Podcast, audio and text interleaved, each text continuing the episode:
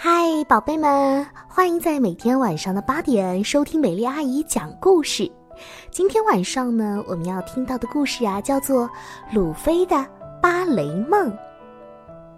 小猫鲁菲的梦想是成为一名芭蕾舞演员。啊，呵呵，你这么胖还想跳芭蕾？哦，有你能穿的芭蕾服吗？瞧啊，朋友们七嘴八舌的，总是这样取笑他。鲁菲的小脸蛋立刻变得通红通红的。鲁菲偷偷地去了芭蕾舞班，隔着窗户，他看见了朋友们的优美舞姿。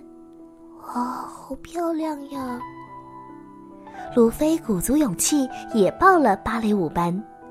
当他穿着芭蕾服进入舞蹈教室之后，耳边传来朋友们窃窃私语的声音。天哪，你们瞧，鲁菲的芭蕾服都快被撑破了。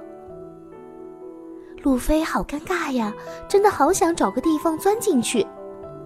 朋友们都跟着老师的步伐，踮着脚尖轻盈地移动着，可是鲁菲的脚步声却好像在打雷，哐哐哐的。狐狸一边笑一边说，跳舞之前你还是先减肥吧。好啦，同学们，这次把双手举到头顶上方，轻轻地转圈。同学们很快就依照老师的指令出色地完成了动作。鲁菲也在教室的角落里转圈，可是还没转上两圈呢，就哐当一声摔倒了。鲁菲刚开始谁都会这样的，只要坚持练习就会好起来的。可是，可是我太胖了。孩子啊，别哭，认真练习芭蕾也能减肥哦。老师的话给鲁菲带来了勇气。好了，同学们，这次双腿前后开叉向上跳。老师刚说完，朋友们一个接着一个高高的跳了起来。可是鲁菲却跳得很笨拙。鲁菲，呵呵，你跳得还没有青蛙高呢。鲁菲想象着自己有一天会像蝴蝶一样翩翩起舞。他暗暗下定决心，我一定要成为漂亮的芭蕾舞演员。可是他快要撑破的芭蕾服和笨拙的舞姿经常被朋友们取笑。有一天，来了一名新同学，看到河马庞大的身躯，朋友们啊都惊呆了。可是好马毫不羞涩地说，我是河马，当然重喽。鲁菲很羡慕这样理直气壮的河马。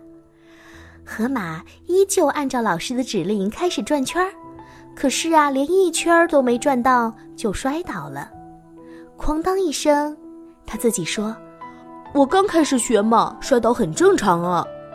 朋友们都拍着手给河马鼓励。接下来开始练习劈腿的动作了。大肚子鲁菲只能劈开一点点。朋友们又开始取笑他了。鲁菲给自己打气说，没关系的，刚开始都会这样的。说完后，朋友们都给他鼓掌了。现在呀，鲁菲和河马在第一排跳舞，虽然很笨重，也经常跳错，但是他们一点也不觉得难为情。我虽然是一个胖子，但很喜欢跳芭蕾。看到比谁都认真练习的鲁菲，大家呀就再也不取笑他了。千万不要在意别人的嘲笑哦，只要自己是努力的、认真的，就是最值得敬佩和表扬的。好啦，今晚的故事呢，咱们就说到这儿喽。每一位宝贝们，晚安，明晚咱们再见喽。